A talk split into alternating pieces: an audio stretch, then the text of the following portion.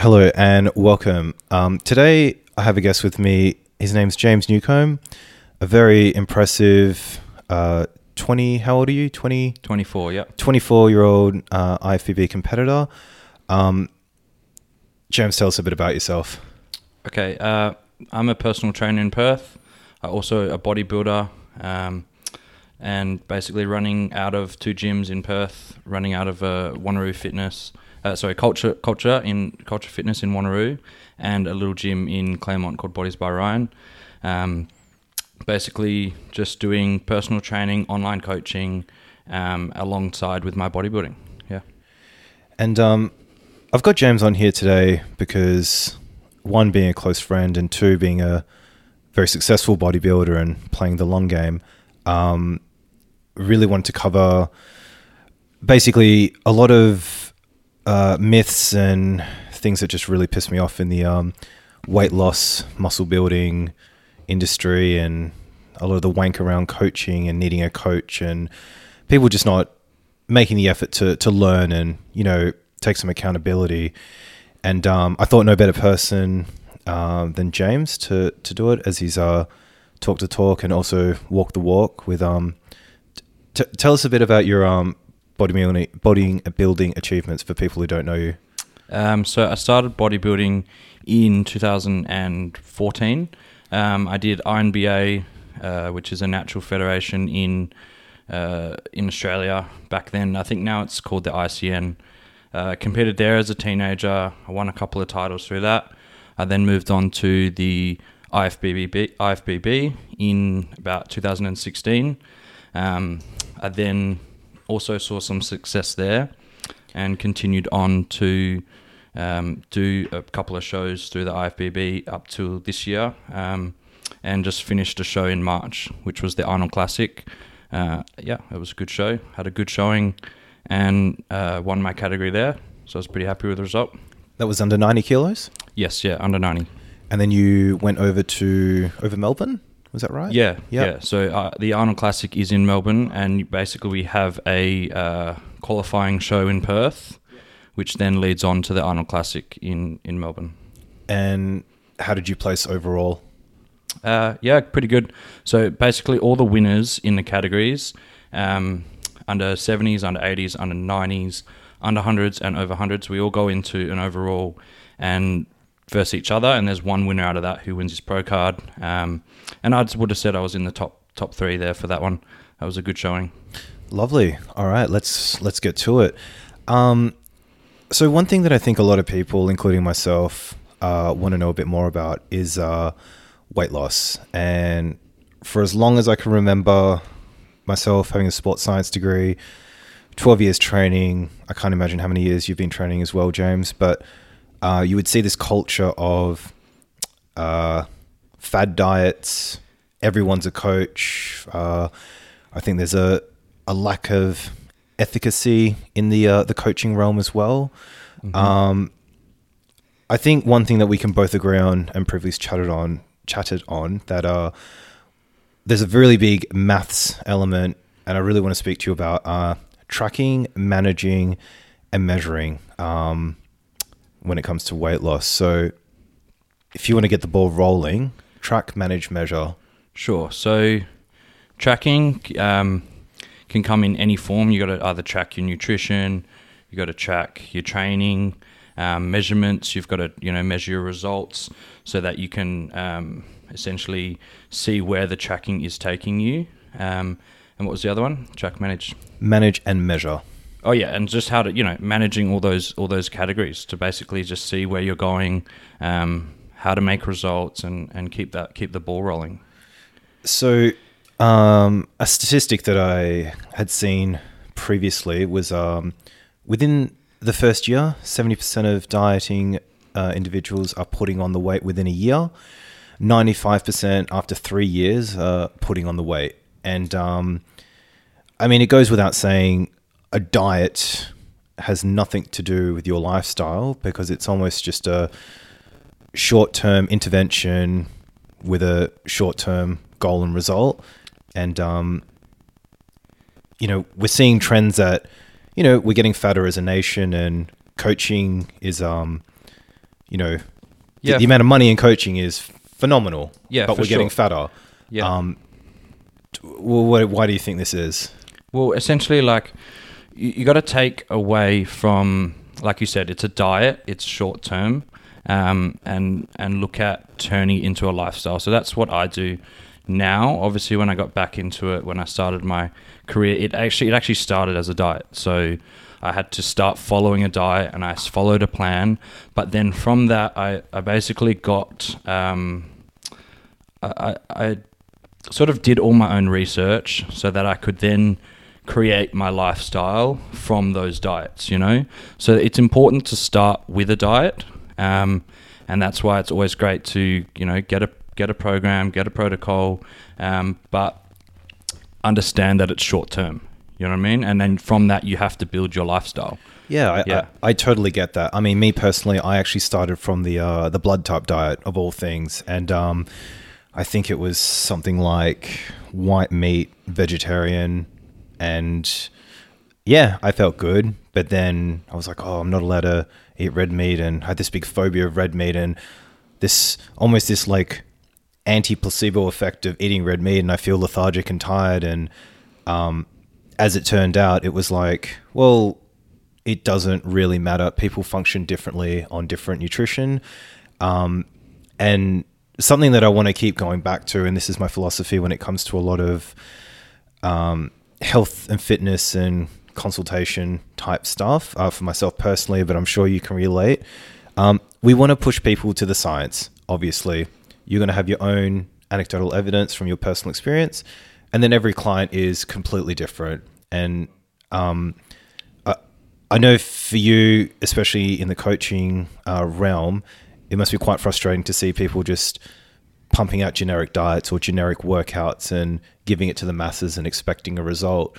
Um, so how do you kind of how do you go about that? Just talk us through if someone came to you as a client, how would you go about it? Um, basically, you just got to look at what they're doing, um, take what they're doing, and sort of yeah, you know, give them either something to start off or change their lifestyle, and that's based off their training age as well. So, like if they're um, someone who's just beginning, then um, you have to start them off and you have to get the ball rolling. So, would would get give them a diet, um, but with someone who's got already got structure, then maybe work on building into their lifestyle that they already have and sort of find out the points that they're doing, which are their good habits, and then try and eliminate the bad habits, you know?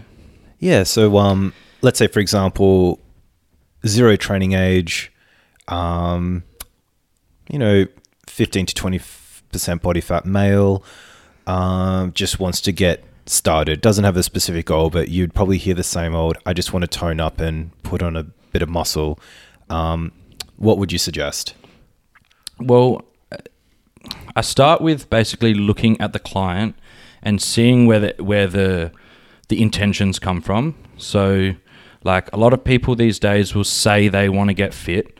They'll say they want to attain these, you know, body composition goals, but they're just approaching you because coaches are easily accessible. You know what I mean? And they think they need a coach because they need to, you know, they need to get fitter or they, you know, they need to get results. But I have to look at everyone, and say, all right, well, where's the energy coming from? Because a lot of that just sort of, you know, a lot of the people that come to you um, don't end up proceeding and going through with it. Um, I mean, obviously, you know, you have to encourage people too, but you've got to see where where the energy's coming from. You know what I mean?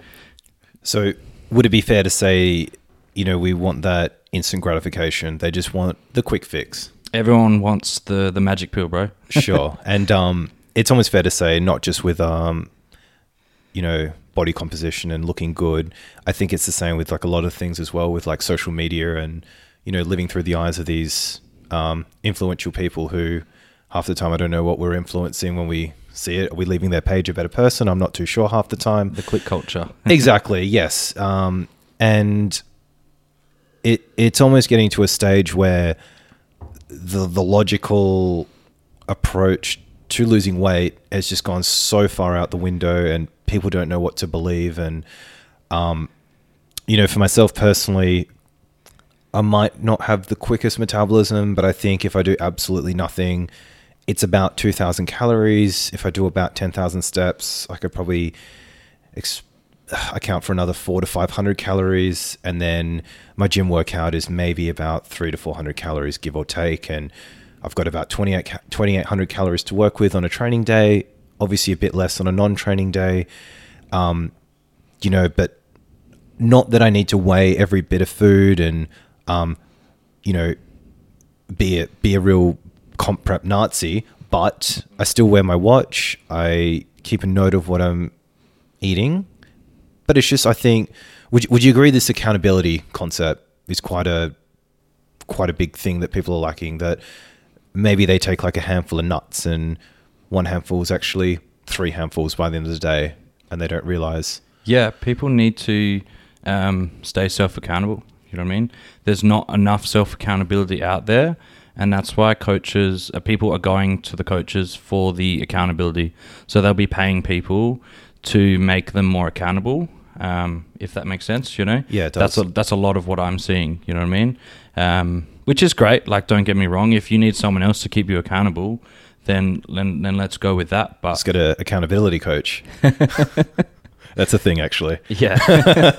well, yeah, they're paying people to keep them accountable, but sometimes the energy doesn't come from them. They like that they, you know, they're self accountable. So then you sort of like as a coach, you have to teach people to how to be self accountable. Like people are, you know, some coaches force force people to be self accountable. They say, "I'm not going to contact you unless you contact me." Um, some people will work with you. You just got to find the right people as well. You know.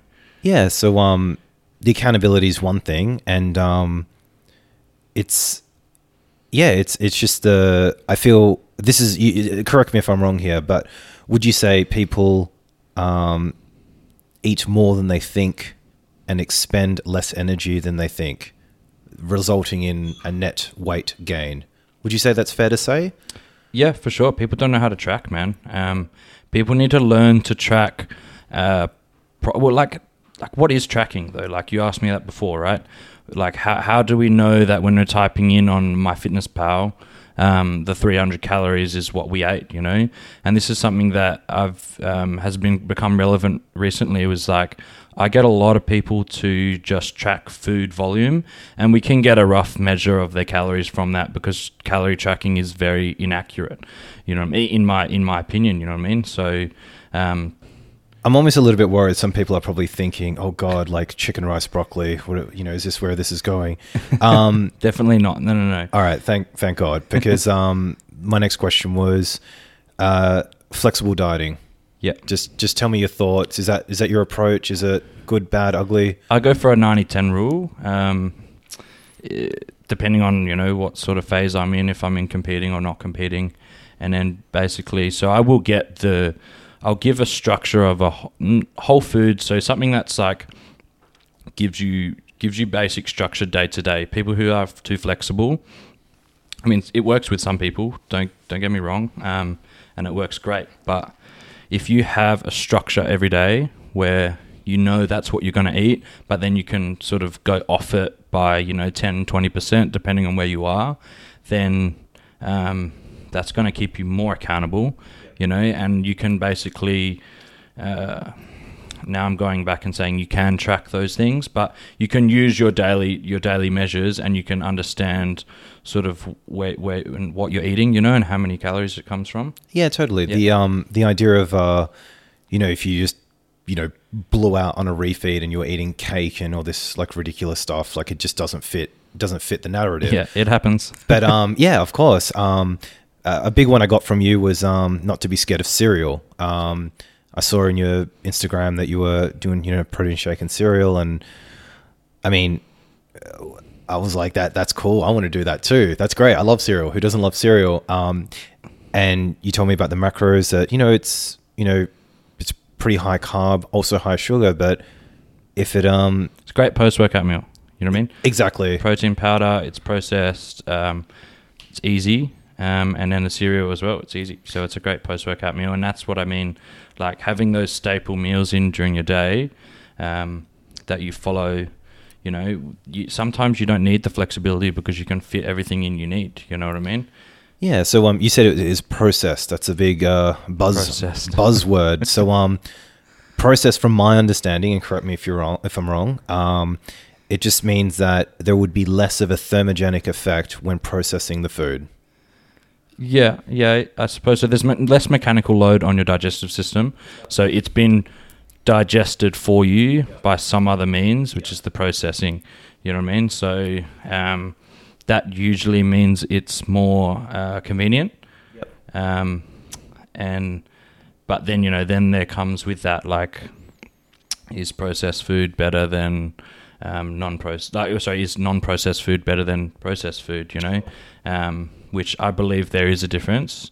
You know, we can go into the science of it, but it's like if you're going to have mechanical load on your digestive system, um, that's going to help burn more calories, and and versus like you know something that's already been digested for you. Of course, I, I guess there's a time and a place. From what you're suggesting, maybe um, post workout, less uh, mechanical load on the gut is okay.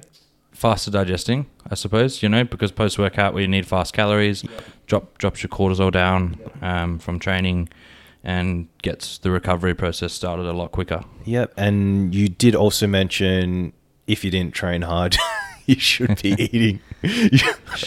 Sorry, it's, it's funny because I always eat a full meal after a workout, but um, if you train quite hard, uh, sometimes it can be quite tough, especially a leg workout, to try and down a full meal after your workout, uh, a complete meal. Um, and that, Not if not if you give yourself plenty of time. sure, You know what I mean? Like if you um, stay hydrated through your workout, which is which is very important, um, and then basically you can finish your workout, let your body come down because people are obsessed with like smashing a protein shake to hit that like anabolic window. the anabolic window, everybody. The anabolic window, the buzzword. but like, do you need do you need to? Why can't you just eat food?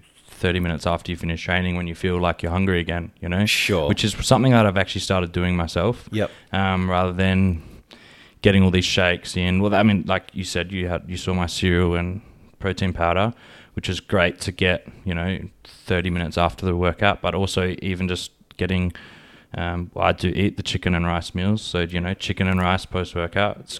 You just give yourself plenty of time, and at least I'm matching up the calories. So, um, you know, it doesn't need to be a, a protein powder shake. You know, people are obsessed with the supplements um, because they think they're going to get so much more gain from supplements than they really do. Um, because marketing's great, you know. Of course, of course. And there's there's nothing wrong with supplements. There's obviously a time and a place, but they're definitely called supplements for a reason. Yeah. Do you want to go into that, like why supplements?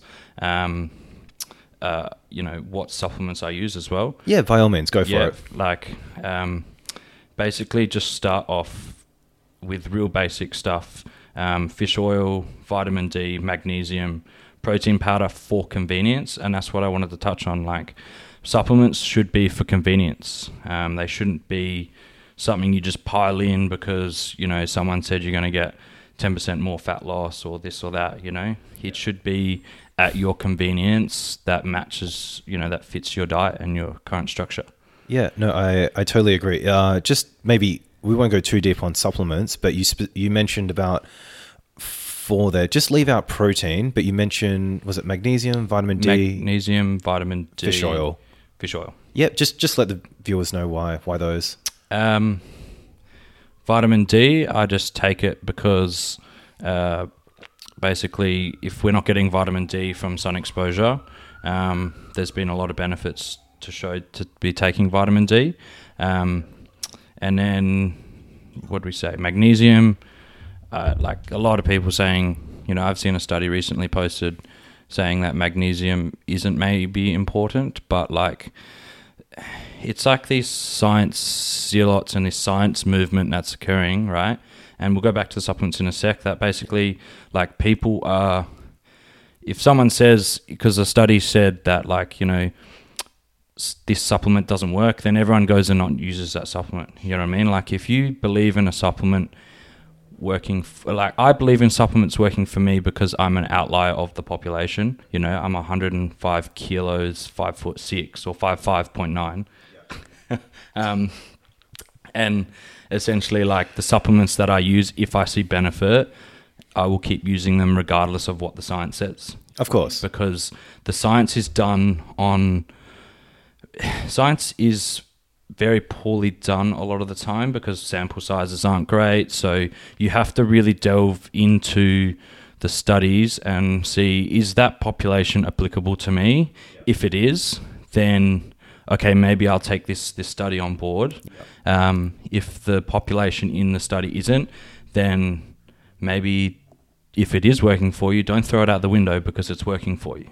Totally agree. And I, I had to have this argument with uh with my mom. I can't help but bring it up, and it was um, uh, it was about people people quote living less uh, who have a high protein diet compared to a high fat high carb diet, and I said, show me this. I would love to know because I can promise you the people are going to be overweight, not overweight, they will be heavier than the protein group.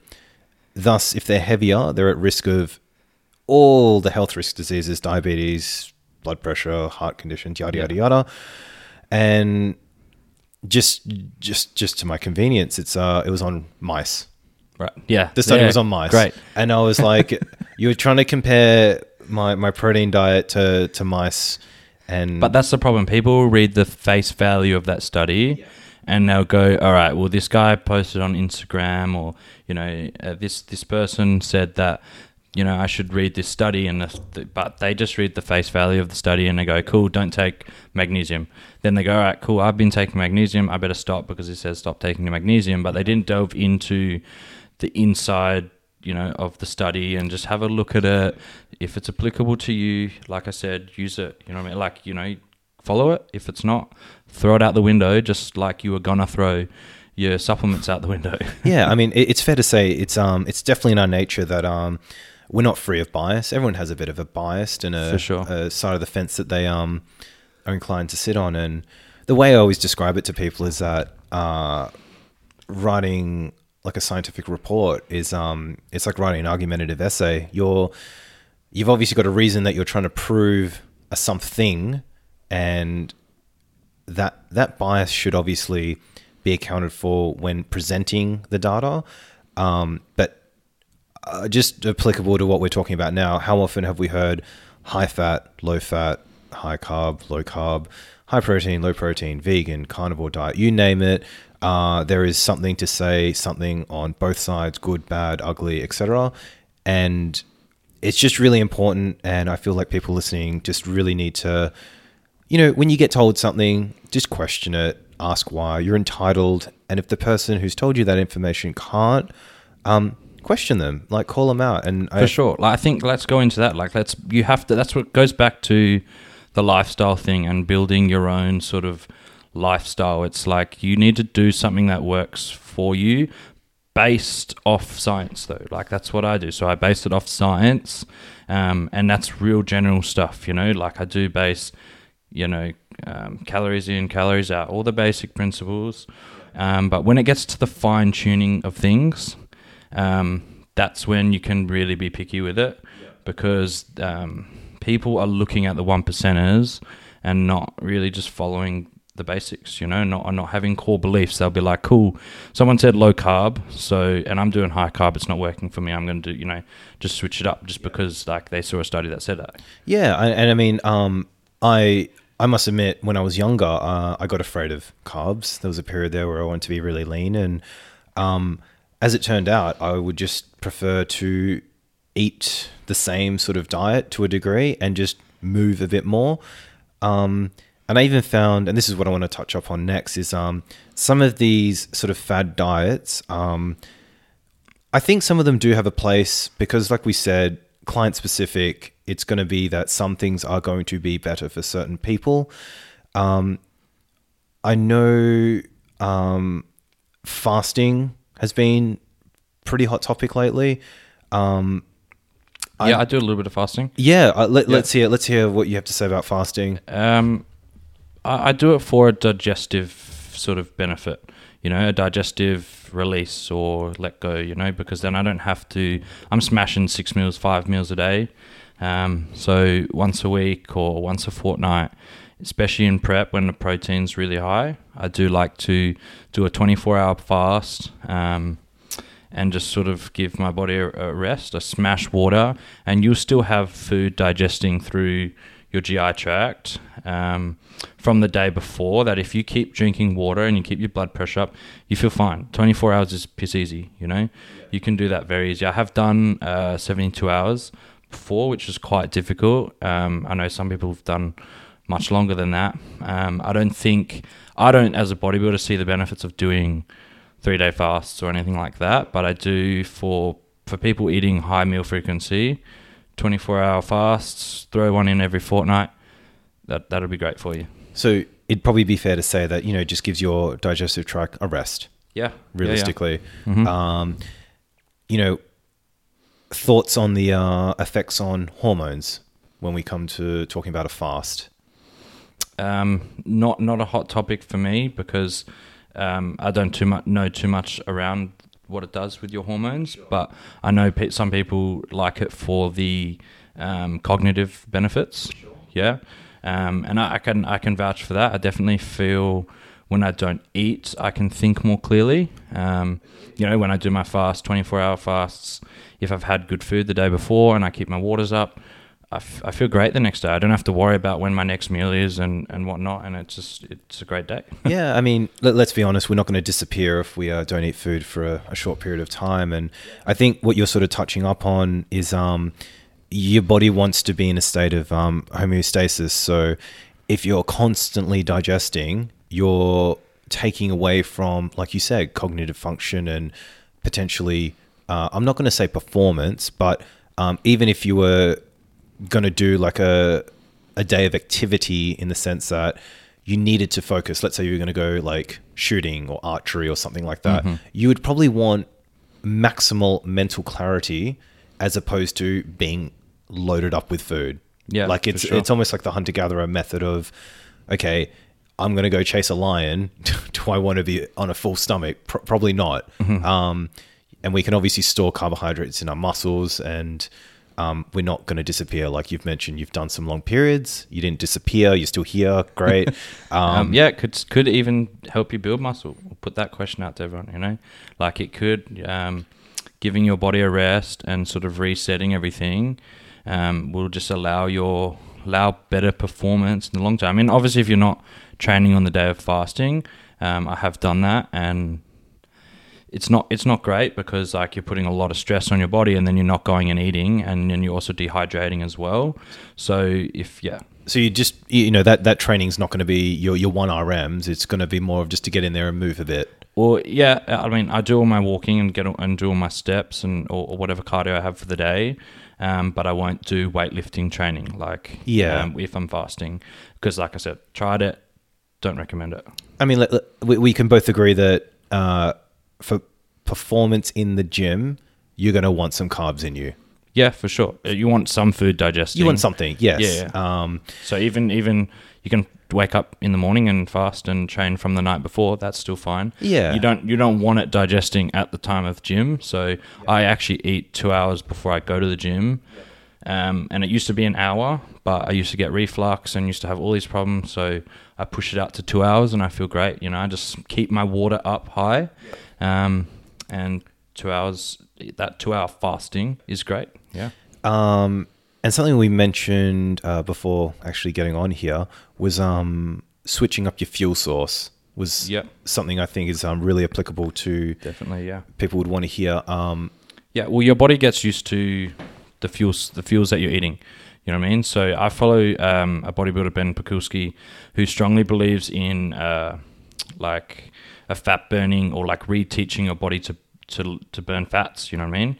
Um, because your body will become efficient at using the fuels that you're fueling it. You know what I mean? So eating a, a, a fuel source that's predominant in your diet, let it be carbohydrate or fats, every now and then changing up your source of fuel to just keep keep the body, you know, just to keep the, the variation in as well for your body, you know, because like that's how plateaus can come into things. Sure.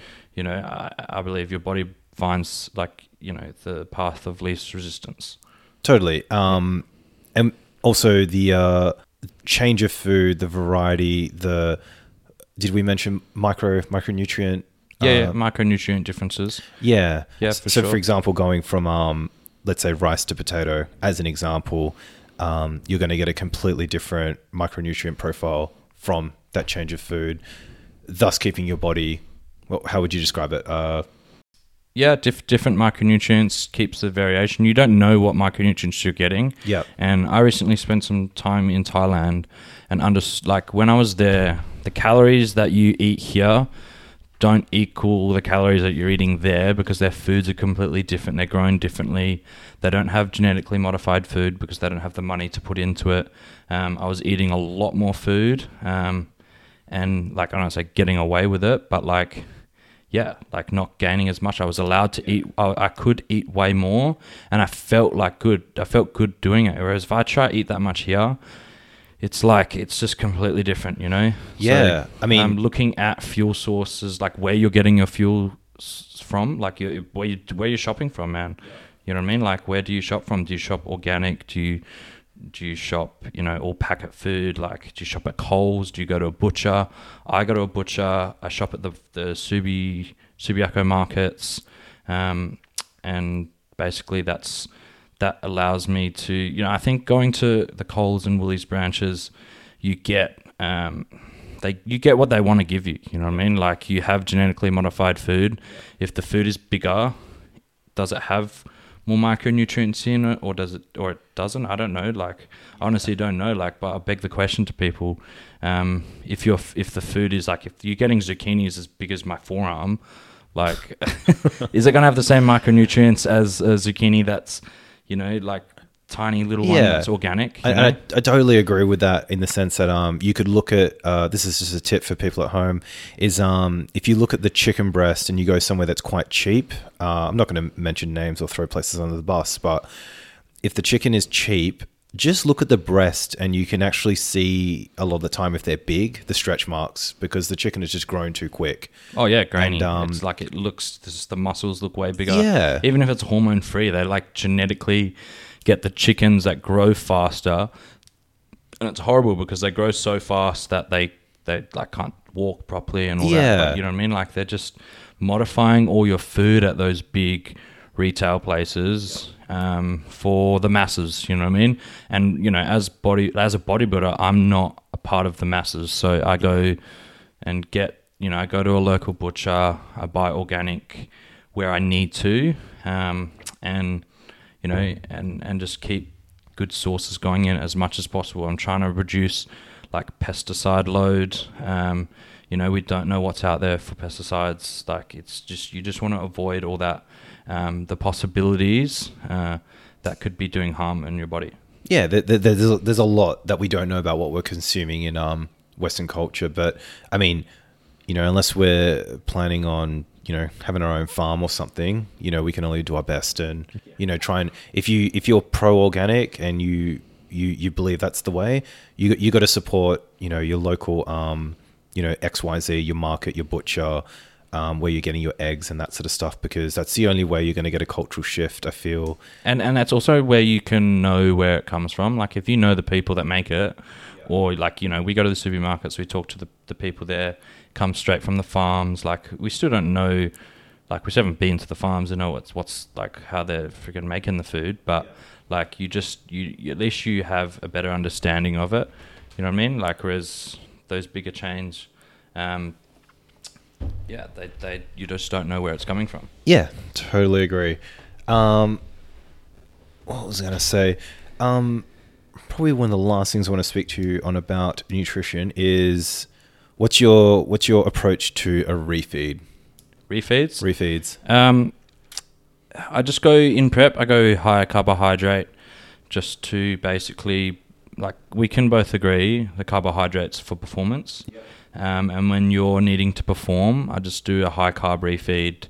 Um, whenever my body weight drops too low, so I just ma- I track body weight every day, and I get a very good understanding of what my body weight does and where it fluctuates throughout the week, um, and just stay super consistent with that then um, when I have a body weight drop or an irregular drop, then I'll just do a, a one to two day refeed of predominantly carbohydrates, um, and then feed up on carbs. But then I've also noticed that if you're throwing the fats in there, that's allowing slower digestion, which I I I feel like you're having better absorption of the carbohydrates. So you've got like I've done super low fat on on diets where um, and, and refeeds where the carbs like don't even touch the sides. You know, you have like fifteen hundred, you know, one thousand five hundred gram of carb. Um, for those who track macros, they know that's a lot of carbohydrate. Um, Monstrous. and I lose the weight. I lose weight the next day. Yeah. I mean, like it pushes through and it just disappears. Then when I add a little bit of fats in there, healthy or or non-healthy, whatever Sure. entails healthy or non-healthy fats, Yeah. um, then the weight stays and holds a little bit more. Yeah. You know, so I play around with that just to keep my body weight at a at a good place. Yep. But that's that's considering as well. I'm happy with my conditioning. Like if you know, what I mean, if conditioning's good, refeed. You know Of what I mean? course. You, you got to earn it. Yeah. It's fair to say. hundred percent. because I think with myself, I probably lose about one to one point five kilos during the week by about Monday to Sunday, and then I'll refeed. You know, obviously, I'm not a pro bodybuilder or anything like that, but I'll you know generally eat what I want to eat on that sort of Sunday, and uh, what what used to happen back in the day, it was pizza and ice cream and just oh calories don't count and this bullshit but they count they all count and then you can undo a week's worth with weeks worth of work quite easily Oh man, you can do, undo 16 weeks worth of of dieting in like two weeks. there, there you go I mean, I've And- seen it happen. You know. Yeah, and um, I, I just found that even like you mentioned in Thailand, that obviously there was a different sort of uh, digestion going on. Um, just touching up that I'm sure when you're on holiday as well, you were moving more. I would assume you were probably just your steps would have been higher. I'm guessing. Yeah, man, walking everywhere, just enjoying the sun, doing beach walks, like exploring Thailand in itself. Yep. It was good fun, man. I was over there for eight weeks. And uh, I, I know like a like a funny a funny little thing. I know this is going to sound ridiculous, but um, there's actually light receptors, so photoreceptors in fat cells. So if you actually want to go lose a bit of weight, you can just go spend some time in the sun in winter, um, because Well, there you go. Supplement with vitamin D. yeah, that's it. And um, you're you're actually more inclined uh, to hold onto fat when you're actually wearing more clothes. And you know, when people talk about winter weight, it's actually a thing. It's actually scientifically proven, which um, I thought was pretty funny. But that, that doesn't mean go smash some ice cream and take some vitamin D. um, so yeah, that that's man, I'm happy with that. That's awesome stuff. Um, I wanted to talk about um, workouts and, in your opinion, and we'll discuss a bit about superior workouts. That you know, do you have principles? Do you have something that you follow? I don't. You don't have to preach, but like I Yeah, want to yeah. hear it from you. For sure, man. I, I basically just have, um, and this has taken a really long time to build, like a, a structure of how I train all my muscle groups so that when I go in and choose exercises, there's an intention for choosing every exercise um, at a certain phase of the workout. Um, usually, and just to skip over it really briefly, it's most contracted position of the muscle muscle first. So you're ta- taking the muscle through the most contracted end range. Give, give us an example and keep it like keep it simple that I understand too. Yeah, sure. um, so like a floor press for chest. Floor press so for chest. Start off with the most contracted position. Yep. Because if you don't have any blood in the muscle, you'll be able to get a full contraction. Um, with, with you know, as soon as you start getting a little bit of pump, a little bit of blood flow, you lose that f- that contractibility. Sure. Um, so starting off with an exercise like that, where your end range. Um, So would that be the same as a so a rack pull to a deadlift? Um, that's uh, yeah, yeah, yeah, yeah, yeah. S- Similar. Yeah, yeah, as you're in the end range, you're Sure. you're keeping most contracted. Okay. Yeah, yeah, and then basically then I structure to go more, and I might do a couple of exercises of those. So more, you know, at the start, then go through mid range Yep. during the middle of the workout, and then go through the the end range, so the stretch, the other end, so non-contracted, the stretch range of the muscle group. Sure. Um, so for chest, a fly, you Yeah. know what I mean?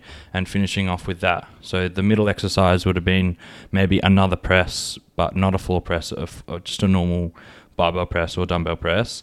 And then finishing with a fly or something like that. And just structuring all my muscle groups of that. And that obviously because, like, like I said, it's taken a while to build that because my understanding of each muscle group has grown like drastically, even in the last tw- last twelve months. Yep. You know what I mean? Versus the last five years, and Yep. and you just, I recommend for people to really try and learn their body. So, get a program, get get something off someone basic, and then learn how that program fits your body. Because everyone will Sure. be like, "Oh, cool, let's go and use um, a chest press machine." But they'd be like, "Oh, that's a crap machine. That's that's shit. I don't like that machine."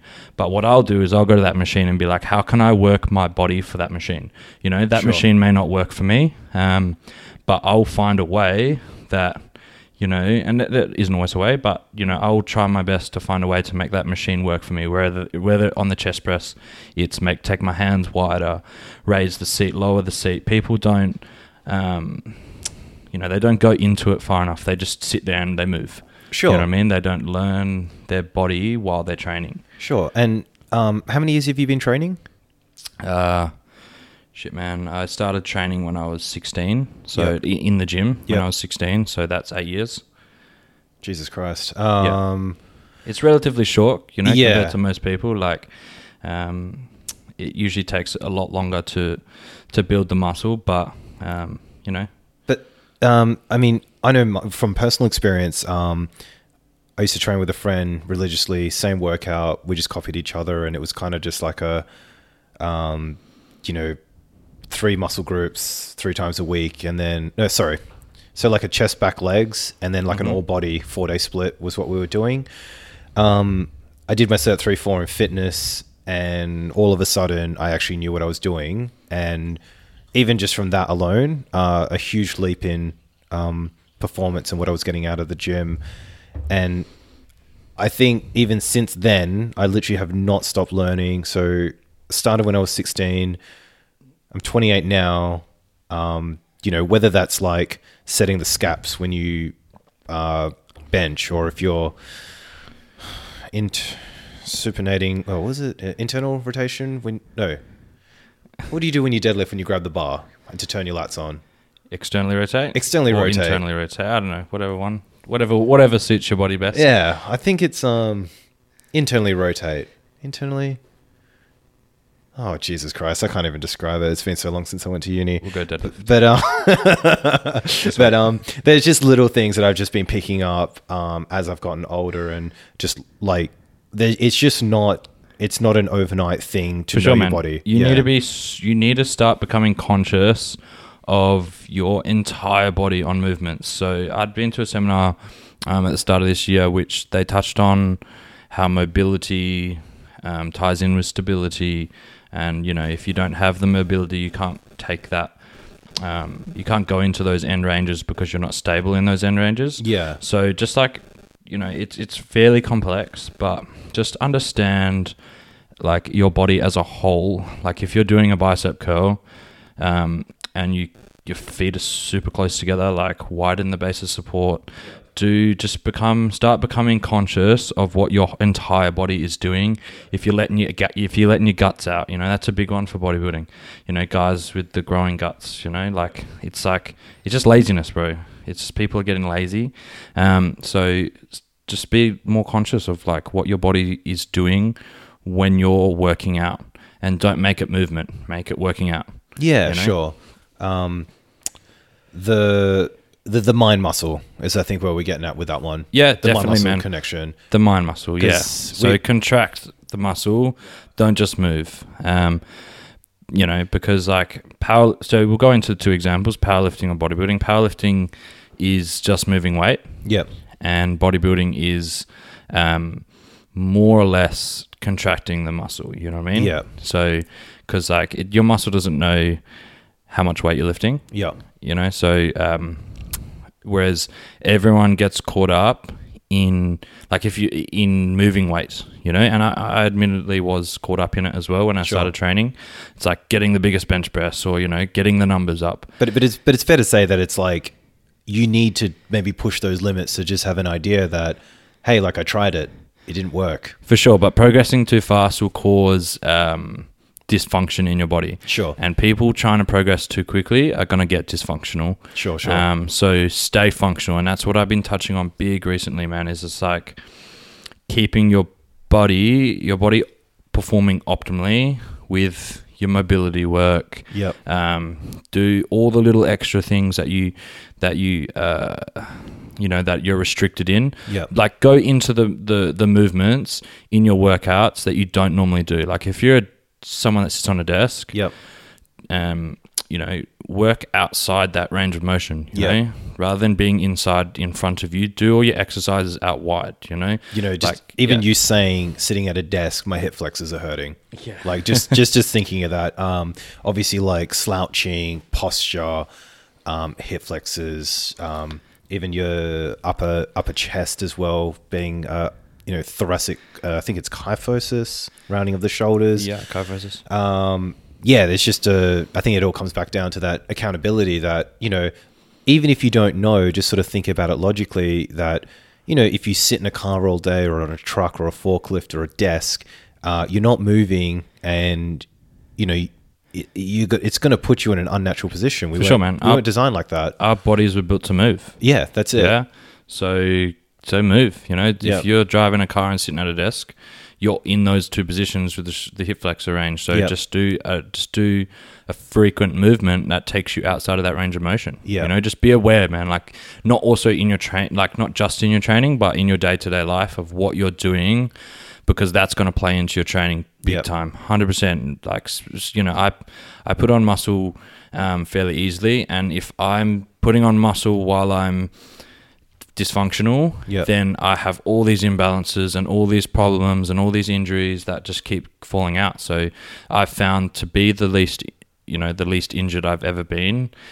Do the mobility work, um, do the stability work. Yeah. Um, and I know it sounds dry, but maybe uh, you know that sounds dry when I say that, but like you can start mixing it into your workouts as well Sure. for the people that um, have good understanding of, of training. Like give an example. if someone wants, you know, if someone's trying to open up their back, you know, if they're if they're spending ten minutes before a workout rolling out their back, do a dumbbell, uh, what a dumbbell pullover, the the back isolation, the lat isolation exercise, and put the bench right where you're rolling the ball or ro- rolling the the roller for ten minutes. Yep. But use that as an exercise. So now that that the roller that you're doing for 10 minutes can actually be put into your workout Yeah. and it's like mixing up all the things that you don't want to do into the workout. It's it's almost quite the contrary. Like it's uh, it might sound dry, but you're actually integrating it into your workout Yeah, to make it not dry, to make it not dry. make it wet.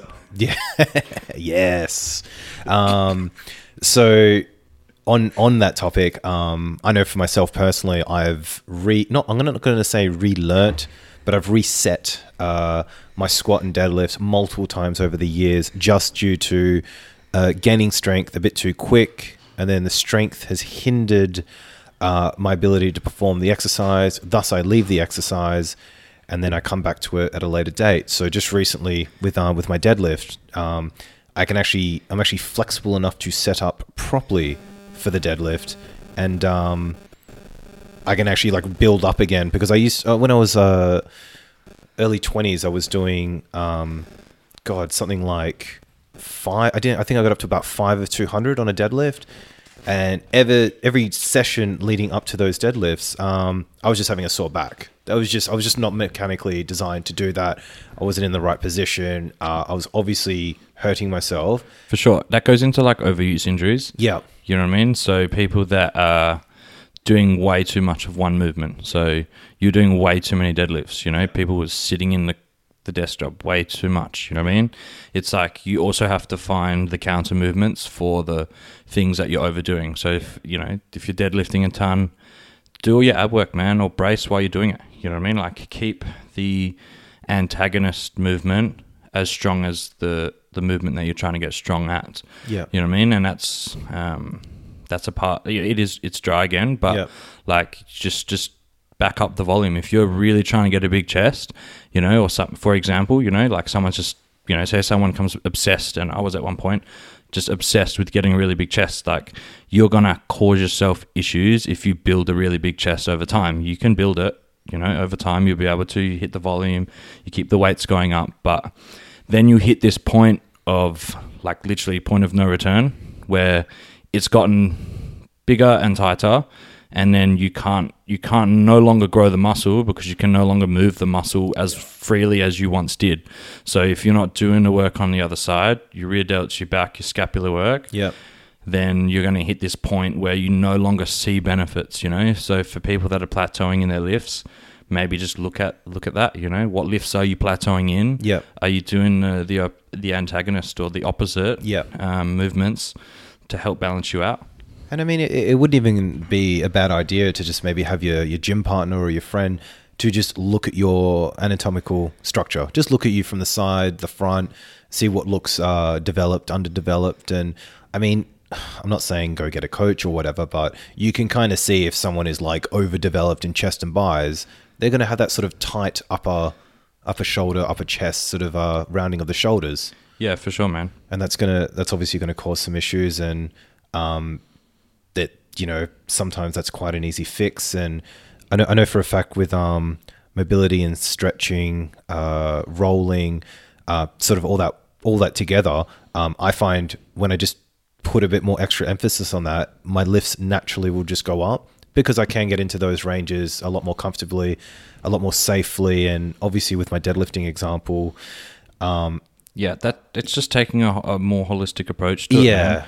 You know I mean rather than like a hard headed approach. Like I'm gonna get my deadlift to, you know, I'm gonna move numbers. It's like well, well, nah. Like just take a, like take a whole picture because once you build uh, muscles and and other things, like uh, once things start to overdevelop, um, you're gonna you're gonna have issues, man yeah. So try and do things for those that are starting, like try and do things right, um, rather than like you know trying to headbutt walls down and get these amazing numbers or certain things. You know. Yeah. Um, I know for a fact as well, um, if you've got more of your, you know, endurance fibers, for example, I'm going to use calves here as the example because a lot of people say they can't grow their calves. Um, I've got a little calf protocol. We can. oh, great. Because uh, I'll give you mine. It's pretty straightforward. Um, I tried a bit of everything and I just found that um, just sort of medium, medium volume, two to three times a week, body weight, three, four sets to failure, and that was enough to basically just bring it up to the size of my my arms, and that's that's all I really wanted. But to be honest, before that, uh, I thought this was impossible, and I'll just get The impossible yeah. calf task. Yeah, exactly. Everyone So- runs into it, man. I can't tell. I can't tell you how to build calves. I can tell you how I built my calves. Um, and essentially, I just did every second day one 10 minute set with four seconds down, one second up. So it was Jesus literally just ten minutes straight, just calves for ten minutes, just straight. Like it was, it was burning. It was crazy. It wasn't fun. Um, it was fun for a bit, and then you know, but I did that every second day for about ten months. Yep. Um, obviously, at the start, you go through a lot of lot of muscle soreness. So that that proved to me Yep. that like the calf muscle was slow slow twitch, Yep. um, and therefore could be built through just volume. Yep. Um, and but that's also just an intensity technique. You Of know? course, like of if course. you go in and you just you know keep things intense, then like you're gonna grow the muscle if you, you if you hit the volume right. But then touching on that and, and tying into what we were just saying before, now I have tibialis issues. So that tibi- Mm. for pe- people who don't know what anterior tibialis is, it's like the front of your shin. Yep. The muscles on there, I now have to build those Of course. to get bigger calves because my calves stop growing. You know what Yeah, I mean? and that's the same example of you know having the massive chest, and you're probably going to struggle to engage your back. Yeah, hundred percent. But yeah, uh, obviously through trial and error. I mean, you can obviously Google this sort of stuff where, um, you know, which are more endurance muscle fibers and which are more explosive, and then training them appropriately is, um, you know, through a progressive overload applicable to the muscle fiber type. Um, Just before we uh, finish on the resistance training, you were saying first exercise, you train it in the con- max- most yeah most contracted position. Okay, um, I'm gonna just assume that you, that would be the largest load, like total weight lifted would uh, not well, yeah, weight. because that's my first exercise. You know what I mean? And then I can get quite a good contraction. But you know, most load is a relative term because most load for some people is, you know, like well, you know, it's it's different for everyone. So I get a, a rep range of like eight to twelve. Um, I hit the higher reps at start, but go go closer to twelve, and then throughout my workout go down to the eight reps. So I'm still keeping heavy. so with um with powerlifters and bodybuilders, obviously they look extremely different. And you said, you said with the bodybuilders, what was the what was the diff- contracting the muscle, mu- muscle, sorry, and um, powerlifters moving weight. Okay. Yeah. So, um, would it be fair to say because powerlifters are lifting a more absolute weight, they're going to get more of a neurological, uh, you know, firing of the like the central nervous system. For sure. Thus, um, you know, they might not be as big as a bodybuilder, but they're obviously stronger because they're firing those neural pathways way more than a bodybuilder. Yeah, so like heavyweights is still important. Of course. You know what I mean? Like you still got to do a strength phase. Yep. Um, because strength and hypertrophy are two different things. Yep. Um, we won't go into the, the nitty gritty of it, but like you have hyperplasia. Yep. Um, I think it's hyperplasia. Hyperplasia is the yeah, yeah, of muscle number of muscle cells, and then hypertrophy, which is the thickness of the Yes. fibers. So train for both. You know, Of what I mean? course. Um, I don't train for both in the same workout. I just do a little bit of a strength phase. Um, so you know, some people just mix it all into one workout. They do Sure. strength and hypertrophy in the same workout. Sure. I'll just basically do a phase where 12 weeks is more hypertrophy based. Yep. And then I'll switch to some more strength exercises um, for it for 12 weeks. Yeah. You know what I mean? More, sorry, exercises, more strength rep range. Because I um I know when I was at uni uh, in the strength and conditioning unit, they covered hyperplasia. Uh, obviously, growth hormone helps with that, but um, specific to resistance training, um, cluster sets where you uh, do sort of a you know maybe a let's say an eight let's say an eight hour let's say your one rep max is uh, 100 on bench. Like a cluster set would be taking about a 10 rm oh no sorry that's a bit too much. We'll go a 5 rm of let's say around 80 kilos but you would do three and then you would rack it take a short break and do another three Oh, yeah, the rest pause technique. the rest pause technique and Yeah, yeah, that's great, man. It's just another intensity variable. So, Yeah. like all these things um, that you can use are intensity techniques. Um, it's just like whether or not you want to use them. Like when you when do you want to use them? You know. Yeah. Can you get away with using a- an intensity technique like a drop set, a cluster set, um, a superset, like all these things in the same workout? Yeah, Probably not, man. So Yep, yep, yep. Um, like, and the people smash it. You know, some people like there's this tendency tendency for people these days to go in. Like, if you've ever heard of MRV, max reco- maximum recoverable volume, Sure. Everyone is obsessed with doing as much as they can, Yeah. um, and getting away with it. You know what Sure. I mean? Like, you know, can I do 50 sets a week and still grow muscle? It's like, well, should we just look at um, doing a little bit less and reco- Yeah. recovering better? Yep, yep, yep. Because You you're know not, I mean? you're obviously not going to grow if you're not recovering. You know, just Hundred percent. doesn't Yeah, make yeah, yeah, yeah. You just got to let let the body enough time to recover Yeah, between workouts. and uh, Yeah. I, was going to say like the body will the body will tell you the body will have ways of telling you that you have not recovered, and that's Yeah, for sure, man. your symptoms of overtraining and Yeah, little niggles, little pains. Yeah. um, all those. inflammation, Yep. joint issues, muscle soreness that's not recovering. But uh, on that topic, let's talk recovery. I Yeah, this is a this is for a sure. big one for you as well. Um, what do you want to? What, what should we start first? uh, recovery techniques. Yeah. Yeah. yeah, things that I do for myself. yeah, Um, I do ice baths. Um, so basically, just ten minute, ten minutes in an ice bath, nice Why? and cold. Um, I hate that stuff. But go. yeah, yeah. Any excuse not to. Um, for me, I just do it as like an inflammation reducer. Yep. Even though guys are like, oh, well, don't do it. You know, the science people "Oh, don't do ice baths because you're going to limit your gains. Okay, that, that's that, I know that I've heard that one, and I've heard that's more of like an immediately after. When do you ice bath I ice bath approximately 24 hours after. after a workout? when I'm like like my legs when I train legs just Yep. get super inflamed. Sure. If I train them heavy, so I, I, I ice bath 24 hours after that. Yep. And another 24 hours after that Yep. for my legs just to make the inflammation go down because too much inflammation yeah, can be bad. You what I Sure. mean? Then I can't do my walking properly or I Yeah. can't do another exercise during the week like I can't train back yeah, if I just train legs because uh, my legs are too sore for too long. So I'm using that as a recovery tool sure. Um, to help me recover a little bit faster or just make the, the pain go away a little bit quicker. And when you say ten minutes, are you your legs are submerged for ten minutes? You're just coughing that. Yeah, just, just straight in. Three. I do three bags of ice, um, which is pretty. Like it's a lot of ice. Yeah, that's Um, a lot.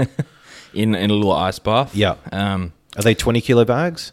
no, just five. I think Five man, kilo yeah. bags. Yeah, from the And you've got like a just a g- general two Just a- person. Yeah. Oh, it's actually supposed to be a four person, but Oh, so it's a it's a warm bath. one Nah. bath for me.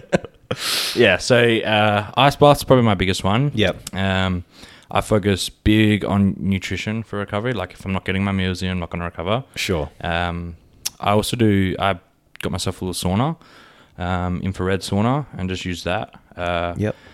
I don't know if I use that as a recovery tool, but I definitely use that every second day. So whether or not that's helping my with my recovery, Sure. um, it's just helping water turnover.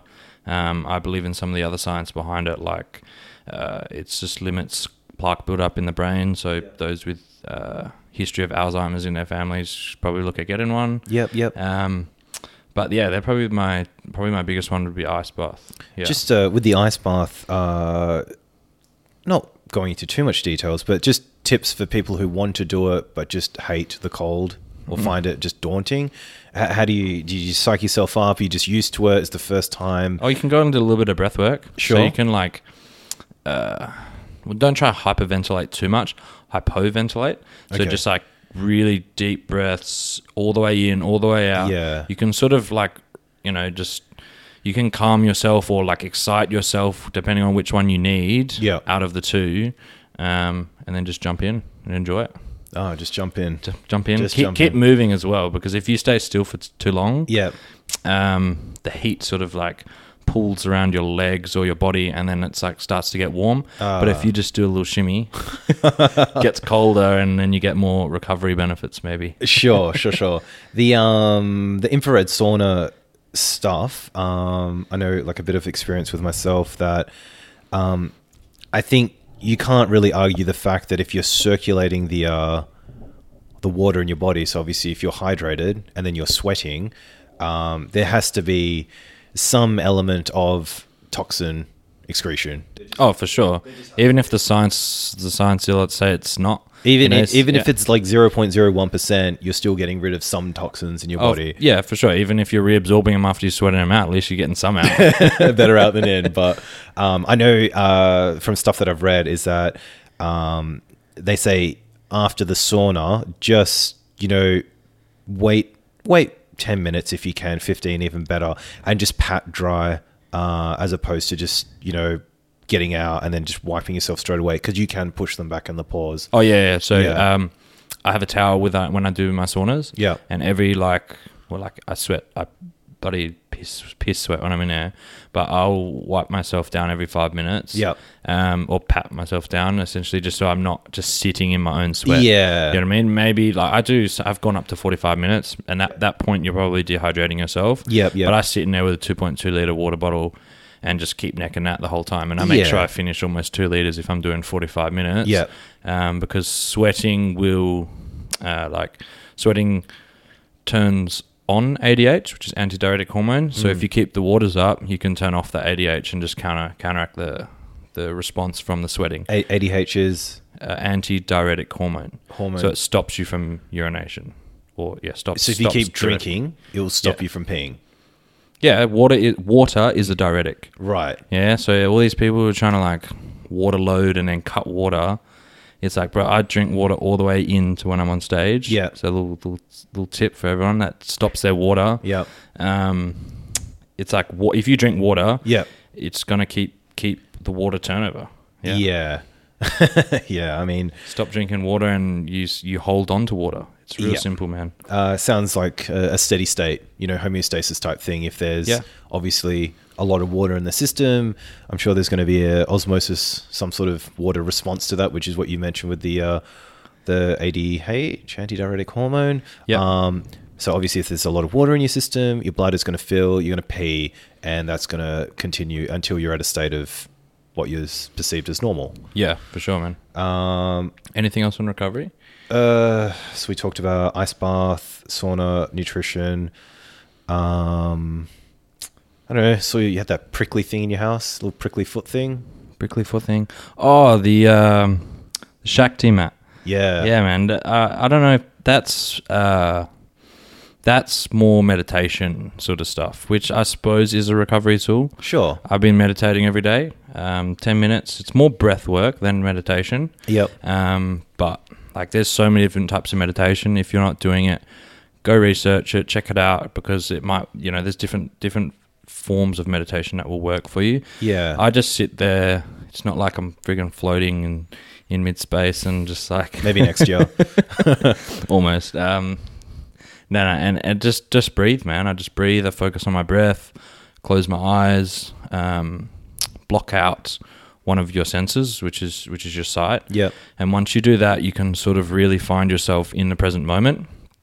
Um, and that allows you to, like, yes, thoughts are going to come up and you're going to start thinking about shit, what I got to do today, what I got to do tomorrow, what do you know, um, all these different things. But if you can block those thoughts out and clear your mind, Yeah. then I think it's big for recovery, man. Like, it's it's played a lot into my recovery recently Yeah. just feeling better, feeling more uh, calm, and maybe that's just the breath work, or maybe it is the meditation. You know? Yeah, no, I know. I know for a fact. Um, I find it very hard to sit still, and you know, people have described it as like the monkey brain, where you just got hundred and one things going on. For sure, man. Like your body wants to do exactly what it did the day before. Yeah, Um, because that's survival. So, like, if you wake up, like it used, it was very difficult for me to start meditating. of course. Um, like when I sat down, I was just thinking about like getting up, cooking breakfast, brushing my teeth, just doing something. yeah, You know what I mean? But your body has those like preconditions that it wants to be doing doing those things, and there's no difference if you did them now or if you did them in ten minutes. yeah, So taking that time to just, and that's all it's been, ten minutes, man, ten minutes every single day. yep, I stay accountable to myself, and I do it as soon as I wake up in the morning. Yeah. I admit, admittedly, in the last few weeks, I haven't been. Um, but when I was over in Thailand, every single day, sure. 10 minutes, even twice a day sometimes, Yeah. um, to take myself to a little peaceful part on the beach or on the rooftop and, Yeah. and just block everything out. And I mean, re- realistically, 10 minutes a day, I mean, I wouldn't want to know how much time, you know, us, average person, social media, I don't think 10 minutes a day is asking a lot for a bit No, of man, no, no. There's, there's, I was reading a book over there and I was talking about meditation. Yeah, That's why I got into it. And it was basically just saying how stopping your thoughts for 10 minutes a day, they were actually saying to do it 10 minutes three times a day. sure. So 30 minutes a day. And they actually showed studies on that. Yeah, Um, the book was called Becoming Supernatural by Joe Dispenza. yeah, Um, super good book. And basically, they were just saying if you can stop your thoughts, then you'll be able to reduce your IgA, I think it was, which is your like immune immunoglobulin response, which is basically just a stress response. sure. If you have too many thoughts going in your brain, Yeah, there's a there's a high stress response. You know, if you're constantly thinking about the future, yeah, you're constantly stressed about the future. Yeah. You know, even if you are you know it's if it's not a stressful thing you're thinking about sure. because your your brain is elsewhere. It's not currently right in the present moment. You know. Yeah, and, and, and what it sounds like um, is that it's almost like a you're servicing your brain. You're just giving it like a, a chill, a bit of a clean. Yeah, man. Like you don't understand how many like uh, unconscious thoughts you have going through your head at, at a time, Sure. and being able to clear all of that space Yeah. consciously Yeah. will then allow you to unconsciously be more clear minded. Of course. And I mean, like, uh, to give people at home an understanding, like, we operate a lot on subconscious. We're not thinking a lot of the time when we're doing things, you're not thinking about walking and moving your arm and looking over there, yada, yada. yeah, Um, well, what starts as a conscious thought then becomes unconscious, and then you build the next unconscious thought, and then that pushes that thought into the unconscious, and then you have this stream Sure. where the next thing you think about and the next thing you think about, like how many times have you said, I need to get like 10 things done today? Yep. And you've got them all stored in your brain, you know? It's painful. I hate It- it. yeah, and you're like, okay, I've got to get these ten things done, and they're all unconsciously in your head. Like, I have to get this task, and they don't go away, man. Yeah. they stay there until you get them done and feel some sense of accomplishment, whether or not you do them today or if you do them in a week. Yeah. And you know, they're just sitting there. So just literally, guys, I rec- I recommend taking ten minutes a day. Just Yeah. breathing, meditating. If you can do it three times, do it three times. I haven't been able to do that yet. Yeah, it's like anything as well. You know, you build up that you know progressive overload, and it's not to say that you need to Instagram it. Hey boys, I meditated today. Like it's your own, it's your own thing, and it's like it doesn't need to be, you know, the world doesn't need to know your routine of your meditation. It does, it doesn't matter. It's it's something for you and for your benefit. Yeah, for sure, man. Um, there's something that I really liked um, as well with the the meditation thing.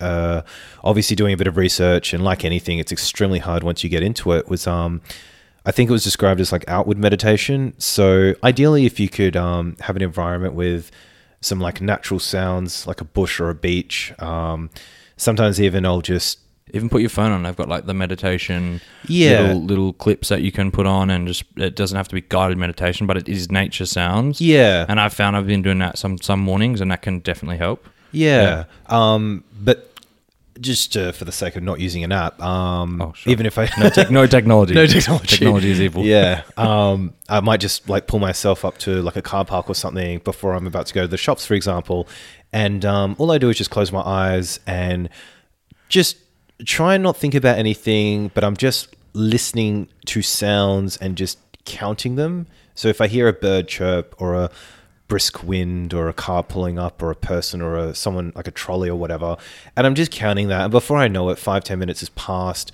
I feel pretty fresh, and I'm just like, oh, you know what? I'm actually I've got a bit of clarity now. Yeah. Um, but I think everyone needs to, you know, find their niche when it comes to the meditation side because uh, it's talked about because it's a good thing. It Yeah, yeah. The, well, that there's different forms of meditation. So you got like transcendental meditation. You've got just like breathing meditation, and you just have to find one that works for you and that you know you can get better at. Because like I was saying before, I just I couldn't sit there and meditate when I started doing it. Now I can sit there for like 12, 13 minutes every, Yeah. every you know every week or two. I just put a little. I put a timer on so I know when the ten minutes is up, um, and then slowly just you know come come to my day, and then, um, yeah. So just basically build it up slowly so that you can you know get get to that because it's it's going to be uncomfortable to start. Like an exercise in the gym, you know, you have to get better at it, and you have to find the times in your day that it fits around. You know. Yeah, that um, it's yeah, it's like even with the the ice baths as well. It just sounds like it um, it builds like a a personal uh, achievement. I guess it's the word achievement. You know, Yeah. if, you, if you can Yeah, in yeah. an ice bath, it's like it's also like a um, you know, competent. You feel competent, and then also with the meditation, not only are you getting the benefits, you know, you're getting the the feel of like, you know what, I I just disconnected from everything, and I feel pretty good. Yeah, for sure, man. Didn't kill me. Yeah, so that's that's recovery in a in a nutshell, man. Definitely, we touched on it well. Like, just just do things that um, that you can manage. Yeah. Um, you know, and find the find the things that that work for you. You know, suit your lifestyle. Awesome. All right. Well, uh, next topic I really wanted to speak to you about was um, mindset.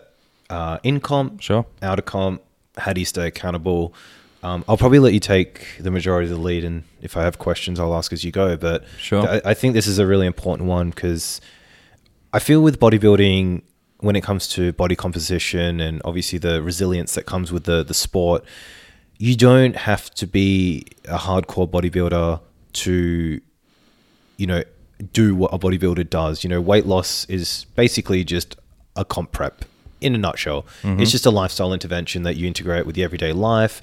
Um, there's no magic bullet. You just do it. You grind it. It sucks a bit, but um, obviously, in comp and out of comp phases is very different. Yeah, for sure, man. Like off season, um, I take more of a relaxed approach so that it becomes a long term thing. Um, obviously, I still track and I still keep things, you know, relatively under control. Um, but then when it comes comp time, my mindset just I can literally flick a switch and I'm in comp mode, you know, and I know when I flick that switch as well. Like it'll be, you know, say I've started a prep 25 weeks out of the show, um, and you know I've said I've started prep, but I know if I haven't flicked the switch yet, you know, I- that's what I and I say to clients like you have to find this this thing in you that's this trigger that you go, nah, man, like now I'm hundred percent, I'm I'm all or not nothing, you know what I mean? And that's that's where my mindset lays when it comes to competing. Um, you have to be all or nothing. Um, well, sorry, you don't have to, but there has to be a, a full a full commitment with self accountability. Sure. You know to uh, to get to the stage. You know what I mean? Fat loss is is actually quite easy to do. You know when you were saying fat loss and is sort of like a comp prep, but fat loss is sort of like a comp prep for like the start of the start of the phase. The last bit of the prep is is really really really difficult. Yeah. Um, not that I'm complaining. It's just like this part where you have to drop calories down. Hmm. You have to bump up cardio. You have to do the stuff, the nitty gritty stuff. Yeah. That like no one wants to do. You know, because The stuff they don't tell you about. Yeah. Yeah. Yeah. Yeah. Exactly. You know, like the stuff you have to figure out if you want that. Like if you want to win, you've got to you've got to be able to flick a switch in your mindset and go, I'm all in right now. Yeah. You know what I mean? Um, and then also learning once that f- switch is flicked to not be hard headed about it. You know what I mean? Sure. Like you've got to learn that like everything else goes on around you. Yeah. So you've got to be able to flick that switch and be committed to the competition. Yeah. But not block everything else around you. Sure. And that takes that takes a real long time, man. I used to flick a switch and just shut everyone out. Yeah. You know what I mean? And just literally just be, all right, it's my comp, you know? I don't freaking care what's going on around me. Like it could be chaos around me and I'm just like, no, I'm getting to my comp. Got to You get know to the mean? gym. Yeah. I mean, I, it doesn't. I it doesn't surprise me at all. I've seen it a lot, even with um, the powerlifters as well. When Yeah. you know they're coming into to comp mode, twelve weeks out. Example, Mm-hmm. um, they just it's just gym. It's just gym, eat, sleep. That's it. And I think Mm-hmm. bodybuilding's exactly the same, if not probably more extreme because you're so depleted as well. Mm. Um, but I think yeah, it's a bit of an art to obviously get the most out of yourself and not block out the world as well. For sure, man. And so you can't expect to um, just get it. You know what I mean? Like, like I said, don't, don't just say like, "Oh, cool, I'm going to flick my switch now." James told me, if, you know, I can just flick the switch and get there. it's like you've got to build on what flicking that switch is. So, Sure. like your first comp, it might be, um, or you know, or, or fat loss phase. You know, you've got to be able to um, flick the switch, and and each time you do that, so you you know, cool, I did a six week uh, fat fat loss phase. Yep. Um, and I was committed for six weeks. Yep. You know what I mean? How can I do that better the next time? You know, how Yep. can I manage everything or else around me while I'm committed to that goal? Yep. You know what I mean? And that becomes then your lifestyle. You know what I mean? It becomes less of a, a task. You know, it goes ties in back to like, yeah, cool, go get your diet and go commit to that. Yeah. But then play off that and learn how to sort of fit it into your to your holistic approach. you know? Yeah, and I mean, um, probably something I forgot to mention in the the nutrition segment was um, it it also sounds like it's a bit like a scientific experiment where you've done it once, and then you've got you know maybe you want to test an independent variable.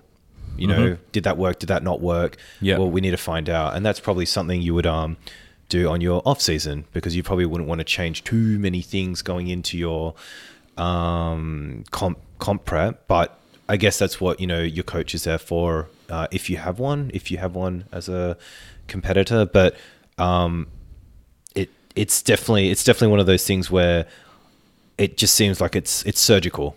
It gets a bit Yeah. surgical with what you're trying to achieve. Yeah, for sure, man. Yeah. Um, and then like touching on it with when it's when I'm not in competition. Yeah. Like it's learning how to um, be flexible while also getting the results that you're sort of you're, you're aiming to get. You know what I mean? And like learning to be not too flexible. Sure. You know, and hinder your results. You know Sure. what I mean? So um, that's also that's a task in itself. Yep. You know what I mean? Big time, man. Like I see people commit to comps and then post comp they've like, you know, they've just completely ruined their diet. They haven't turned it around and like it's just it, everything goes to crap. So Yeah. it's like you need to learn how to work each phase and how it ties into each other Sure. so that you can build um, your own lifestyle and something that's sustainable long term. You know what I mean? And and I don't recommend doing that for a sh- like something short term for a show. You know, if you're looking at doing a show, um, you know, or a 12 week diet phase, like this is why you get these yo-yo diets. You know, Yeah. people just commit like this 12 week block, and then as soon as that 12 week block is up or the 30 day challenge is up, it's like everything throws out the window. It's like you can't. You've got to actually just build on good habits uh, and you know eliminate your bad habits, and then just build into that. So rather than like going zero to a hundred, so like that's I suppose that's where we can draw the line for the comp people and the the, the general pop is like um, if you're general pop, look at making it a lifestyle thing. Um, even when you get the diet, Yeah. and then when you know, or, or the program or whatnot, you know what I mean. And then if you're um, versus the comp prep, where um, you know you've got to almost flick that switch in that last bit, you know what I mean? Because like there is a six week window where my lifestyle goes out the window to be able to get to the s- to the stage. You know what I mean? At the condition that I want to. So outside that six week block, and I'm doing doing one show a year, so that's only six weeks of every year. Outside that six week window, I'm looking at a maintainable lifestyle. Of course. you know what I mean? Yeah, and that's a, that's another thing that comes up all the time of um, especially with like the IFBB of like what's what's sustainable. You know, Yeah. I, I know with yourself you're playing the long game, but you know if you've been around uh, the bodybuilding federation for those out there.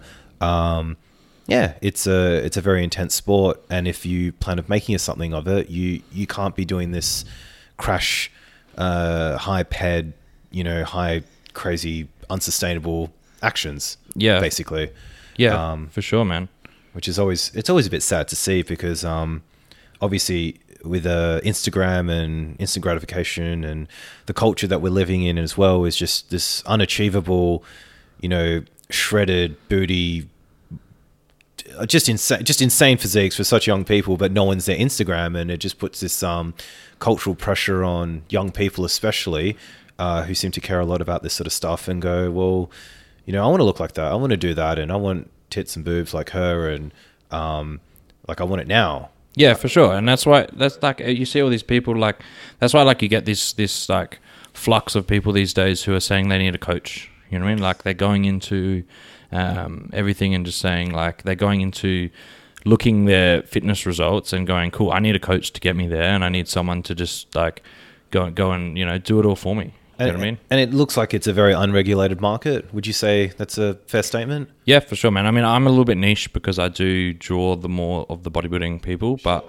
I prefer the general the general pop. You know what I mean? Because we can work on the lifestyle things, the things that I enjoy. You know, things that I'm learning for myself is applicable to to everyone. You know what I mean? And that's what you've got to find. You know, you've got to find people that work that that that are working on themselves. Yeah. You know what I mean? And also will help you work on you rather than just go to someone who you know just you know does it all for you. you Yeah, know? sh- like totally. That yeah, that's couldn't have said it better myself. Um, anything you wanted to add on with the the prep side of things? Um, I, it's just a super niche sort of thing, you know what I mean? Um, like, I mean, it is a growing culture in WA, um, or in Australia as well. You know what I mean? All over the fitness fitness world is, is growing big time, man. But um, you know what I mean? Like, you've just you've yeah, it's it is what it is. yeah, no, I just um I just it just bothers me as well with the whole um you know there's so many more coaches and this culture is like blown up, but we're getting fatter, and Yeah. that just that that that just grinds my gears. But you know what, like I think in time the the culture will shift and people will realize and the education will be there and um, the lack of quality uh, coaching will sort of subside and fizzle and these guys will realize they have to get real jobs and people will just stop endorsing the uh, the BS. yeah, well, I mean, that's a cool thing that's happened with Instagram, man. Like the the likes. Mm. Yeah, the, they got the rid of the The likes, likes yeah. disappeared. I think that's super cool, man, because like you have to be authentic when you're posting, and you have to actually create value in what you're posting to be able to uh, to come across as who you are. You know, like you've got to, you know, if you want to build yourself. I mean, like I use it as a, a marketing tool as well. You know what I mean? So I build a building a branding, but then also have I use the same page for my personal stuff. You know, so it's like don't get lost in in that. You know what I mean? Don't get lost in like uh, just posting things that people are posting. You know what I mean? Because you've seen someone else post it. Don't like stuff because other people like it. Just be authentic and do your thing. You know, Yeah, build and- on your lifestyle. Th- This isn't a dig at the the female uh, side of things, but you know, just because someone is looking fab in a set of leggings and a you know Gymshark boob tube, whatever, and doesn't instantly make them a fitness guru. And I really hope, like especially with YouTube and stuff like that, that people continue to call out the the lack of knowledge and the lack of efficacy um, in the in the fitness industry because Oh man, it's changing. Like it's always changing. You know what I mean? So like we've just gone through that phase where like the people are who are, um, you know, just just getting the business and getting all the the people from that, um, from being like insta famous. I suppose you know what I mean. So it's going to change, and there's there's going to be times where things you know switch up, and people are going to realize where the um, you know where the authentic people come from. You know. yeah. Um, I know you recently went to Thailand Yeah, um, and did a bunch of things there, and you know had a bit of had a bit of fun. Uh, yeah, eight weeks over there. Yeah. yeah, it's good, good fun, man. Um, like as as you know, Thailand is is a place uh, where some some people may- may know, some people may not know um, that you know a lot of bodybuilders tend to flock to Thailand. Um, you know because it's it's a good place to go. You can eat, sleep, train. Like peds easily accessible, all that sort of stuff. You know.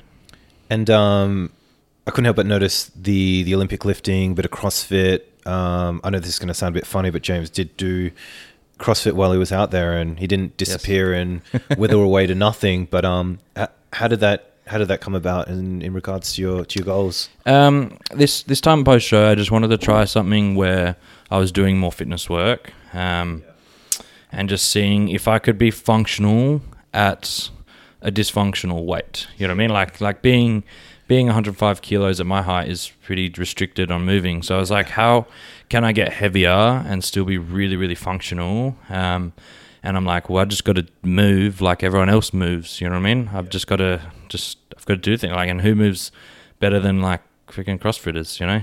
yeah, no, I mean when when you, You know? reach any sort of uh, the fittest man on earth or Rich Froning. Oh Jesus, I don't. I'm not too sure on their names, but they just they're just beasts. They literally, Yeah. Some of those guys are strolling around with the the physique of a 1970s Olympia bodybuilder. Yet they're like they can they're strong and they can do stuff, a lot of stuff. Yeah, yeah, a And lot they of can movement, run. man. Yeah, That's what it is. Like you've just got to. That's why I was going into it. It's like because you've got to, um, you've got to move a lot more and and go into all of and do everything that like your body doesn't want to do, or maybe you haven't thought about doing. Like you've just got to try new things. Um, with your body, even if you're niched out, like I'm, I'm a bodybuilder, but I still do CrossFit. You know what I mean? And like you've just got to try new things and find out what works for you. You know, like uh, it's, and now from doing that, I did quite a heavy phase of CrossFit and um, uh, and like just trying trialing different things while I was over there. And from that, I now do CrossFit twice a week. So I do two CrossFit workouts within um, my bodybuilding workout.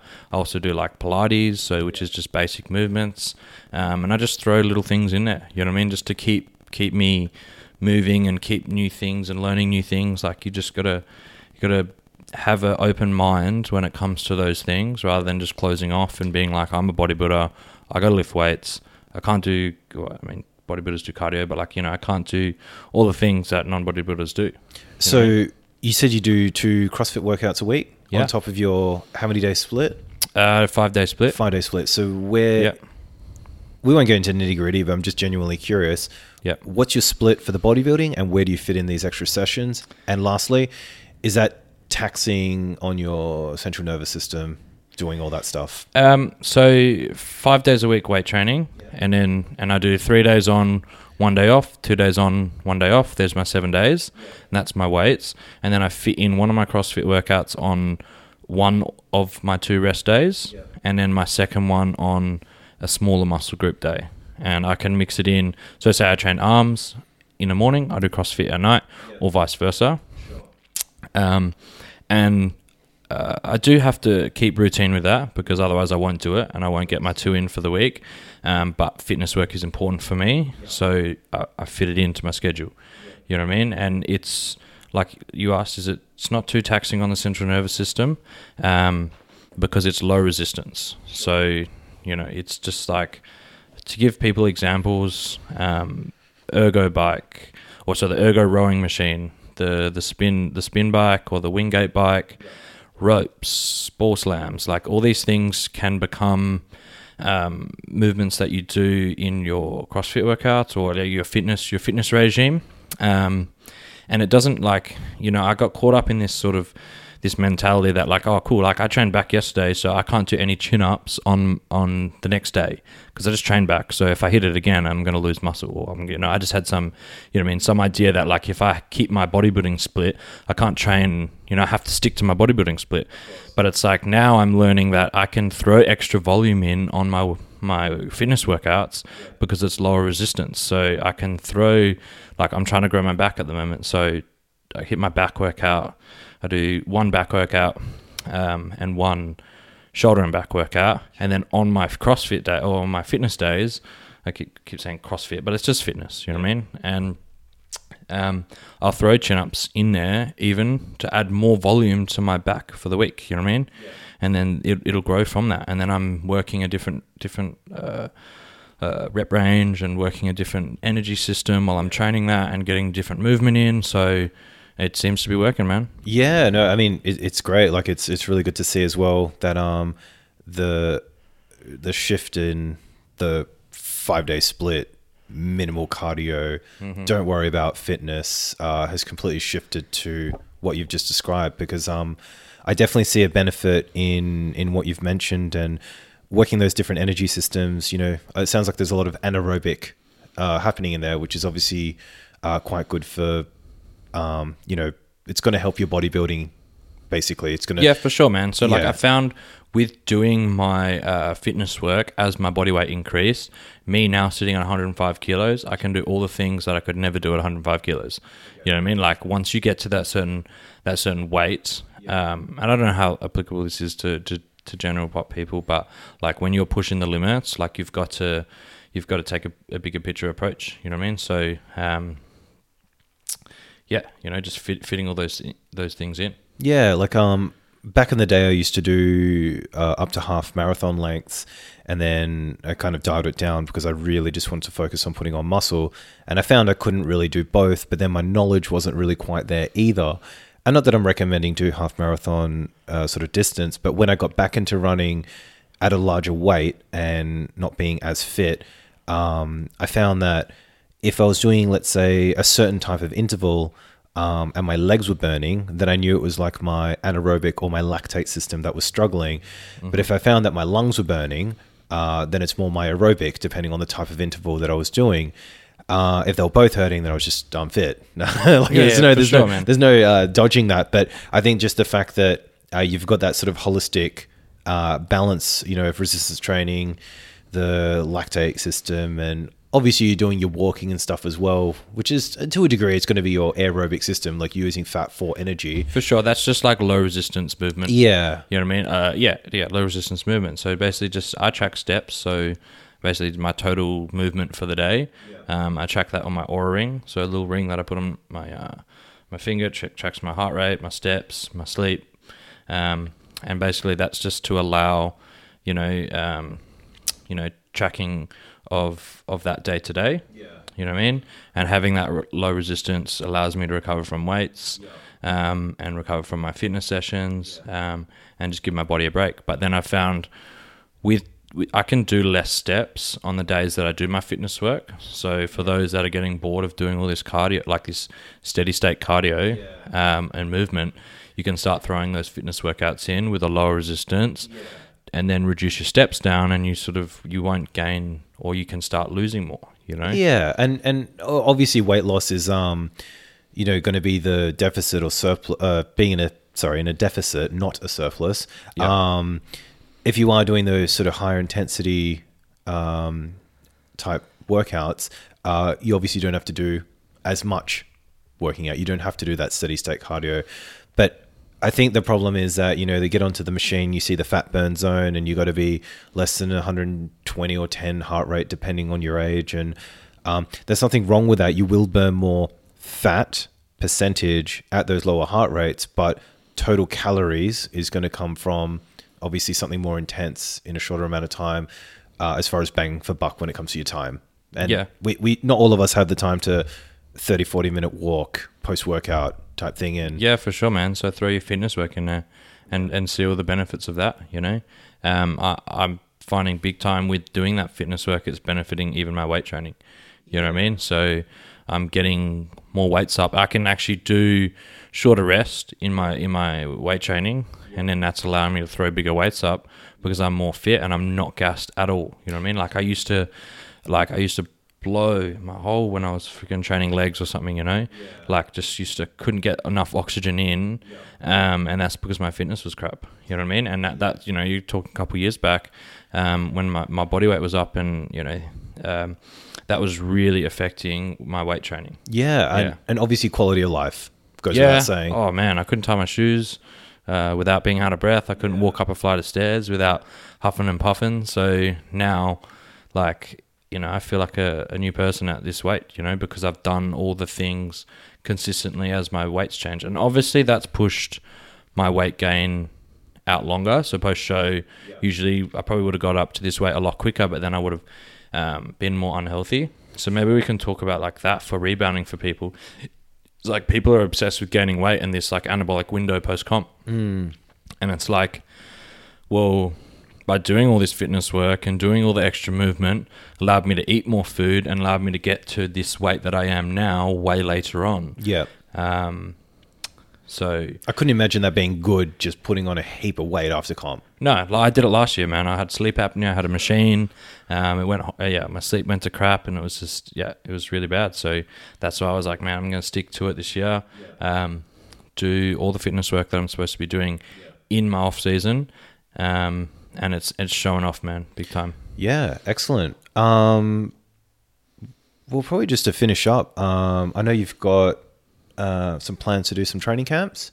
Yeah, man. Yeah, yeah. So I'm going to take people over to Thailand and um, run them over. Like it's it's it'll be, it'll be tailored to to the people that come on the camp. So it doesn't just have to be bodybuilders. Bodybuilders can come. They can they can do the bodybuilding thing. They can go to the pharmacies. They can do what they need to do. Um, but then also the the other people that come on the camp, it's going to be a holistic approach through. Um, I'm going to throw some breath and meditation sessions in there. Um, we're going to teach. I'm going to teach you a little bit on like going to run through some seminars, so nutrition seminars, um, you know, training seminars. There's going to be one uh, one of each of those, and then also just like um, everything that I've been talking about today, and sort of how it ties and how my experience over the last sort of 12 months um, has got me to where I am, and all the all the benefits I saw along the way. So, um, yeah, I think it, it, it'll be good fun, man. Like I haven't got it got it completely organized yet. I'm still going to get my website up and going, but once that's once that's gone, it, it should be good to go. Yeah. Cool, James James Newcombe, the the modern bodybuilder. Um, and where can people find you? Um, just find me on Instagram, man, at j.e.newcomb. Uh, Do you want to say that again? at j.e.newcomb. And then basically, uh, or just search James Newcombe in Instagram, just whatever. Lovely. All right. Well, I think that wraps it up. And yeah, thanks sure, for coming man. on. Yeah, thanks for having me. No worries.